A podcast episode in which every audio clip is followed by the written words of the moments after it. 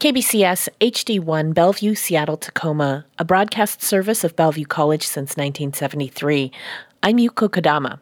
In 1956, Autherine Lucy, a black student, was expelled from University of Alabama after three days of study in the Master's in Education program.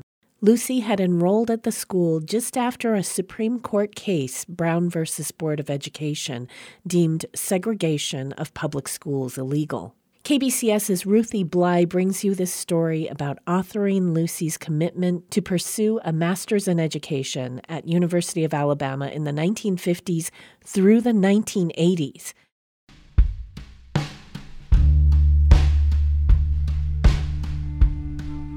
The freedom for Autherine Lucy to attend the University of Alabama in 1956 was a hard fought struggle that spans decades.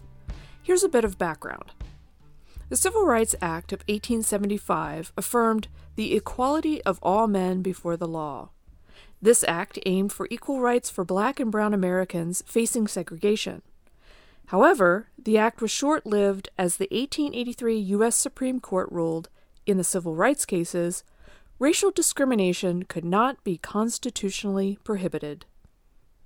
Segregation was still in place in 1952 when Autherine Lucy received a bachelor's degree in English from Miles College, a historically black college.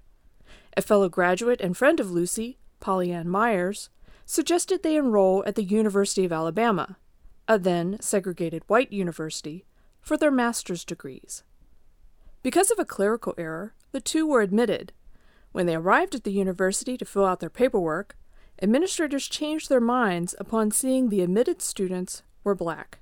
The administrators' decision to reject black applicants was under the direction of pro segregation university leaders such as Board of Trustees Chairman William Hill Ferguson. For more on Lucy's story, we turn to University of Alabama communications professor Dr. Meredith Bagley while on a tour of the campus. She describes the tactics used by administrators at the time to dissuade would be black students from attending the University of Alabama. Hill Ferguson would hire private investigators to look into these students' backgrounds and find pressure points. Hill Ferguson's attorneys and detectives pressuring the banks who held the black students' parents' mortgages, right? A little bit of threat there of you'd hate to lose your house if you piss off UA. Uh, finding a student whose mom was in a psychiatric mental health institution and suggesting that mom maybe couldn't handle the stress of you going through this hard thing. This is direct pressuring to deny the application, right? And students often would say, okay, I give up, right? These two didn't. Once the University of Alabama denies Autherine and Polly's admission, civil rights lawyers Arthur Shores and Thurgood Marshall built a court case between 1952 and 1955 against the university. While this case is being litigated, the U.S. Supreme Court deemed segregation illegal in Brown v. Board of Education in 1954. This landmark case paved the way for Autherine and Polly to win the right to attend the University of Alabama. Three and a half years after being admitted, Autherine Lucy and Polly Ann Myers arrive at the University of Alabama in 1956 to begin their school term. They arrive during the winter term, so it's January, to pay their fees and make it official. And at that moment, Polly Ann Myers is rejected out of a different cause. They know that she's had a child out of wedlock. That was a morals clause that UA could reject students. So now, Autherine is the only student coming. She thought she was coming with her friend. This sets the stage for Autherine Lucy to become the first black student at the University of Alabama. We pick up the tour with Meredith Bagley in front of Smith Hall on the University of Alabama campus. This building, to me, is where the color line for students is broken for the first time. Um, on February 3rd, 1956, when Autherine Lucy comes here as an enrolled student, enters this building, goes up into Smith 200, takes her seat, and attends a class. Do you want to guess where she sits in her first class as the first black student to ever attend a class? Ever. Front row center. Front row center, right? Another clue to her character, right? The, the instructor waited till she got here and he comes in, he takes roll, she says present, he starts to lecture, and there we have it. We have a black student at UA. One white student walks out at that point, is picked up by the small gaggle of reporters. Her pathway to her second class is known, and that's important to know for later in our story. The tour now moves to an underground tunnel between McClure and Graves Hall where a harrowing event in the story occurs. Her second class every day was over here in Graves because Autherine Lucy was coming to get a master's degree in elementary education. She comes here for second class on Friday and on Saturdays. Monday, February 6th, things go sideways for her because over the weekend, the white segregationist forces organize. So on Friday and Saturday night, there are rallies. There are crosses burned in town. There are crosses burned on university campus, a small one that a picture got taken of. Saturday night, there are people in full Klan garb walking around our campus. So Monday the 6th, the counter resistance is organized. So Autherine is driven to campus.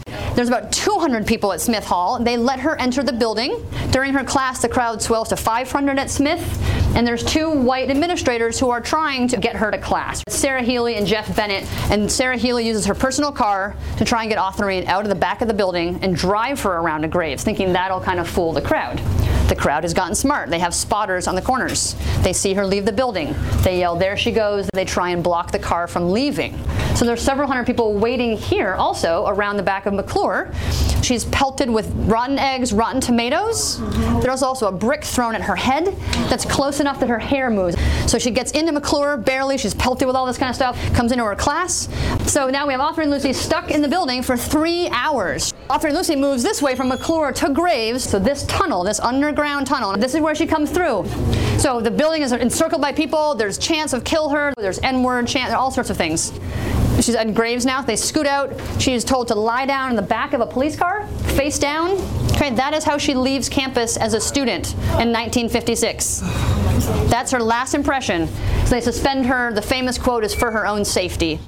Despite being expelled, Autherine became a teacher. It wasn't until 1988 that Autherine's expulsion was officially annulled. That year, she re enrolled at the University of Alabama with her daughter Grazia. The now Autherine Lucy Foster earned her master's degree in elementary education. In 2016, the 60th anniversary of her dismissal, the university's College of Education inducted Autherine into their Educators Hall of Fame. In the fall of 2017, a sign was installed in front of Graves Hall to honor her. She passed away in 2022. For KBCS, I'm Ruthie Bly.